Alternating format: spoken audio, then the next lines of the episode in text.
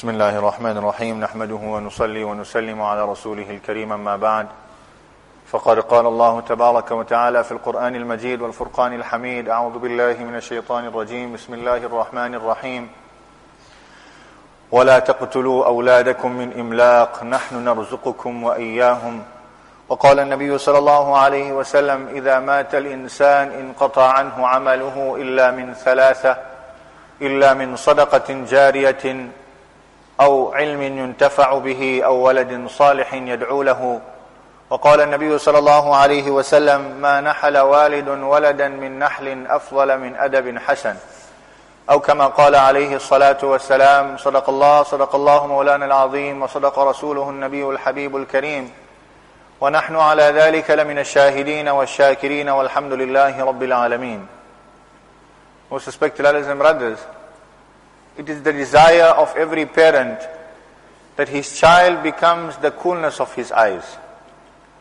And this interpretation of the coolness of our eyes, many a times we have certain aspirations for them and certain goals for them in their lives. But most of the time, these aspirations and desires are the financial or the material security of our children. Yes, this is something natural in every parent that he wishes that his child be financially and materially secure in the future. But more important than this, our children should be the coolness of our eyes as far as they're fulfilling the obligations of Shariah. As far as being committed to the commands of Allah subhanahu wa ta'ala and the teachings of Nabi sallallahu alayhi wa wasallam. Because that will bring true coolness to our eyes not only in this very world, but it will be it will be a means of coolness of our eyes in the hereafter as well. So when this should be our goal and our objective, it is obvious that we should make an effort in this regard to guide our children. As it is very beautifully said, that our children are our business. And the more effort you put into them, the greater the returns. The greater the returns you will find in this world and in the hereafter as well.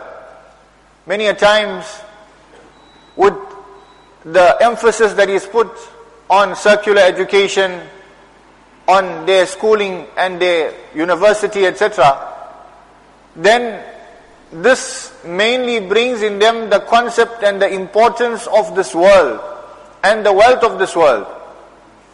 So this may guarantee some financial security and the parent has this hope that in the future my, my child will be able to earn and he will be able to support himself financially. And when I get old and I am weak and no longer uh, able to earn, he will see to my needs as well. But when that true dini education and Islamic upbringing is not given to that child, then many a times, Allah forbid, the reality is the opposite. That the time when a parent requires his child the most, then the child is totally neglected. And this is a reality which is witnessed in the Western countries, according to one of the researchers that was conducted in the year 2008. America at that time had 1.8 million beds for the old, old and the elderly. That was the facilities, 1.8 million. And that was 2008. It is obvious that over time this would have increased drastically. And because of this very same concept, that when children are given the importance of worldly education and materialistic thinking, then when their parents are no longer a means to secure their material life, then now their parents are considered to be material burdens. Then they dump them in the old age homes and neglect their responsibilities. So it is important as is guided in the hadith, Nabi sallallahu alayhi wasallam has, has advised us, the greatest offshore investment that any person can put is his children. In the hadith, Nabi sallallahu alayhi wasallam mentioned, إذا مات الإنسان انقطع عنه عمله إلا من ثلاثة that when a human being passes away then there are three things all his actions terminate but three actions all his deeds come to an end now he's not able to do any good deed to earn a reward to, to increase his reward and his virtue and his good deeds in the hereafter. But besides for three things. The first is sadaqatin jariyatin, where a person spends in charity and that reward continues to benefit people. For example, by a person donating to the construction of a masjid, the building of a well, a borehole, etc. So that is one. The second is knowledge through which others will be benefited. Dini knowledge through which others are benefited. That this person now, he, for example, he authors a book on Islamic knowledge and that becomes a means of others taking benefit. So as long that he's taken benefit of from others, he will continue to receive the reward of it. And the third is, أَوْ وَلَدٍ صَالِحٍ يَدْعُو لَهُ A pious child who makes dua to Allah for his parent. This is the greatest offshore investment, our children. That when we will invest in their deen, then we will find the benefit that time when we require it the most. And that is in the akhirat. In one, another hadith, Nabi sallallahu alayhi wa sallam has mentioned, ما نحل والد ولدا من نحل أفضل من أدب حسن that every parent desires to give his child the best. But if we have to ask us what is the best, then we would say the best of this world. But what was the definition given by Nabi sallallahu alaihi wasallam? That no parent can give his child any gift better than good, good character and good habits. So imparting in him good qualities, good characteristics, giving the child a good Islamic upbringing, that is the best gift that any parent can give his child. Once Nabi Isa salam was traveling and he passed by a place and there was a grave situated there. So when he passed by this grave, he found the malaika of adhab punishing this person, the inmate of this grave. After some time, he happened to return and passed by the very same grave. On this occasion, when he passed by, he found that the malaika, the angels of mercy had thronged to that grave and this person was enjoying the ni'mat and the bounties of Allah subhanahu wa ta'ala. So amazed at this, Nabi Isa alayhi salam stops by, he performs two rakat salah and he makes dua to Allah subhanahu wa ta'ala that, oh Allah, this very same person after some time I have passed by, previously he was experiencing the punishment of Allah and now he is enjoying these benefits and the malaika of mercy are at his grave. What is the wisdom behind this? So Allah subhanahu wa ta'ala informed Nabi Isa alayhi salam that this person was, an, was a very evil person and he would disobey me. But when he passed away, then he left behind a wife and that wife was pregnant with a child. And when this child grew of age, the mother then admitted this child into the maktab and the first day this child came to the maktab was the day you happened to pass by this grave. And the ustaz, the teacher had taught this child to recite Bismillahir Rahmanir Rahim. In the name of Allah, the most beneficent, the most merciful. Allah subhanahu wa ta'ala then informed Nabi Isa alayhi salam that, O Isa, istahyaytu min abdi. I felt ashamed of my servant that I will punish him while he's within the ground. And on above this ground, his child is taking my name and imploring me. I felt hard and therefore I withheld the punishment and I saved him from the punishment. It was the statement of the pious people of the past that when Allah subhanahu wa ta'ala intended to punish any nation, then Allah subhanahu wa ta'ala would see first whether there are children who are learning the knowledge of deen and are reciting the Quran in that locality. And because of the blessings of the children learning the Quran Kareem, Allah subhanahu wa ta'ala would withhold the punishment. So this children learning the knowledge of deen and learning how to recite the Quran is a means of holding back the punishment of Allah subhanahu wa ta'ala. One is on an individual level. For ourselves, our children are learning it's a means of salvation of the punishment of the fire of Jahannam. And also on a higher scale, protecting that locality from the punishment of Allah subhanahu wa ta'ala through the blessings of these sinless children learning the Quran Kareem and learning the knowledge of deen. In the past, in the time of Nabi sallallahu alaihi wasallam, this was the thing that was given utmost importance. The primary education and the knowledge of deen. Therefore we find that when any group of people would accept Islam or any, when any individual had accepted Islam, then first Nabi wasallam would entrust him to someone or entrust a Sahabi to that group to teach them the basics of the knowledge of deen. And therefore we find the incident, the famous incident of the acceptance of Islam of Hazrat Umar radiallahu anhu, that he had come to the home of his sister and Khabbab ibn al-Arat radiallahu anhu was teaching his sister and his brother-in-law how to recite the Quran. As this was the early stages of Islam. And that brought his curiosity and that became a means of him accepting Islam.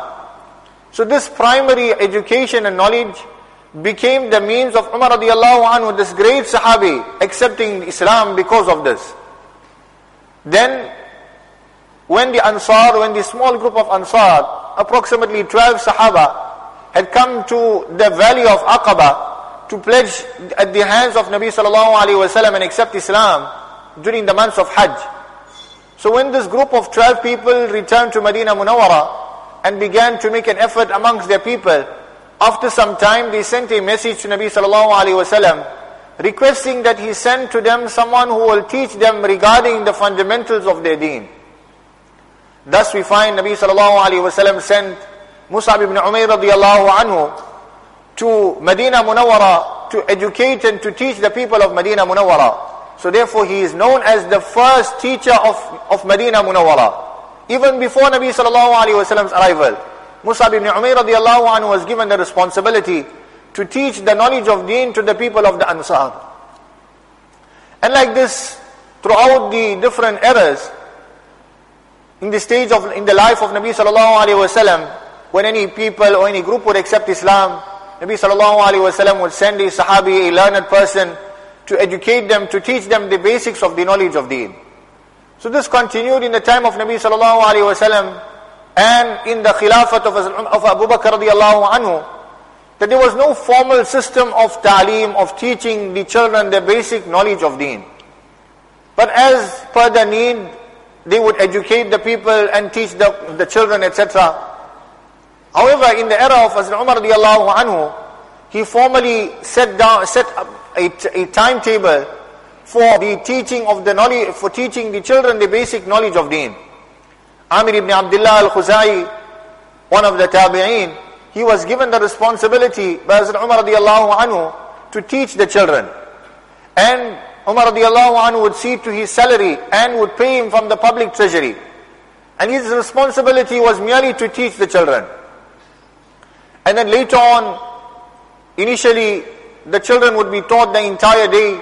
Then Umar radiallahu anhu then set a time that from the time of Fajr until mid-morning, and from Zuhr until Asr, and in between they would have a break, and afterwards they would have a break. Similarly, later on, Umar radiallahu anhu then also selected the day of Jummah to be the holiday for the children, where the children would not have to come to learn. So this became a formal system and a structured system in the time of Hazrat Umar radiallahu anhu, where we find that this basic and this fundamental education and primary education of deen was now emphasized and put into place. And like this, this remained the system throughout history. We find Imam Bukhari rahmatullahi, alayhi, the very great muhaddis, the very great scholar of hadith, he himself mentions on one occasion, he says, Ulhim to hifz al hadith wa ana fil kuttab. I was inspired to memorize and to further the science of hadith while I was in maktab. So the student asked Imam Bukhari rahimahullah that what age were you at that time? So he says, I was the, at the age of 10 or less. And then he says, from that time onwards, I then began to sit in the, the gatherings of hadith of Imam Dakhili rahimahullah and others. So nevertheless, that time, that primary education became the means of inspiration for this great scholar of deen, who became a great scholar in hadith, and became a means of many people learning the knowledge of hadith, and also became a means of preservation of the knowledge of hadith. Then in the time of Umar radiallahu anhu, he would instruct Amir ibn Abdullah that when you teach the children, then those who are weak, they should be, you should write on a slate and show it to them and teach them in this manner. And those that are weaker, they should be taught verbally. Shaykh al-Hind rahmatullah the very great scholar of the Darul Ulum, Deoband, in one era, when the whole effort was being made to establish the Khilafat in India and the fight against the British. So because Shaykh al-Hind Rahmatullahi was involved in trying to establish the Khilafat and to oust the British from India, so therefore he was imprisoned for four long years in the torturous prison of Malta. So when Shaykh al-Hind Rahmatullahi was now released from prison after four years, then a very great gathering of ulama and learned people gathered at the time of Isha in the Darul Ulum. And many people wished to learn and to hear the advices that would be shared on this occasion. After four years, what would he advise the people? What advice would he give? So Shaykh al-Hind Rahmatullah mentioned that in my entire time in the prison, I began to reflect and ponder what was the cause of the downfall of the Muslims throughout the globe. That what was the means and the cause of them suffering this problem and difficulty. So he says, after pondering and reflecting for this entire duration, Allah inspired me that there are two main causes for the downfall of the Muslims. He says the first is them neglecting the Quran whether it be the recitation of the Quran, the learning of the Quran, in other words, the primary ta'lim and the teachings of the Quran. And the second is because of their fighting amongst each other, because of their infighting. This has created and caused their downfall. And then he mentioned that when I came to know of these two causes, I have made a firm resolve. When Allah subhanahu wa ta'ala releases me from here, I will make and direct all my efforts to preserve these two things. To make an all-out effort to prevent people fighting with each other, Muslims fighting with each other, this infighting, this petty quarreling. I will make an all-out effort to prevent this. And the second is to instill the teachings of the Quran within people. And by this, firstly, I will, I will establish makatib and maktab throughout the country, in the various villages, so that the children can learn the knowledge of the Quran and the basic knowledge of deen. And together with this to establish the classes of tafsir, the lessons of tafsir, of the explanation of the Quran, so that we can learn the Quran and practice on the Quran. So it is the grace of Allah subhanahu wa ta'ala, and perhaps this is something unique to the ummah of Nabi sallallahu alayhi wasallam, that Allah has given us this ability to learn the various sciences of, the, of this deen of Islam. Whether it be the knowledge of the Quran, the knowledge of fiqh, the knowledge of hadith, and the knowledge of the adab, the akhlaq, the etiquettes, how should we conduct and behave, the knowledge of Islamic history. All these basic aspects of deen are taught and are instilled within children from a young age. So this is something unique. Perhaps no other religion has this where the children have the knowledge of their deen from a young age. So this is a great favor of Allah subhanahu wa ta'ala. And then when it comes to the Quran itself, being able to recite the Quran in the same language that it, that it had been revealed 14, more than 1400 years ago. This indeed is a great sign of the preservation of the Quran. If a person has to take, he has to find out then he would come to know that there are perhaps not even 1% of people who can read their scripture in its original language. But the Muslims, they are so vast in number that it cannot even be counted. It's not even possible to be counted. So this is the grace of Allah subhanahu wa ta'ala. And more specifically, it is the grace of Allah subhanahu wa ta'ala in this country that Allah has put and has made the system so firm and so strong that we find that the children learn these elementary aspects from a very young age. So when this is the great bounty of Allah subhanahu wa ta'ala upon us, and specifically in this country, just for us to understand that how strong the system and the syllabus we have, that people from other countries, even people from other Arab countries, come to our country to learn this maktab system and then to implement it in their countries. So this is the grace of Allah subhanahu wa ta'ala and the effort of our early and senior ulama that they had brought about such a system. So the appreciation for this great bounty of Allah subhanahu wa ta'ala would be that we ensure that our child attends that maktab. And we ensure that our children diligently learn and benefit from the system. One is our children many a times are not attending Muslim schools. And if, even if they are attending Muslim schools, the time dedicated to Islamic education is very minimal. And something very, very less.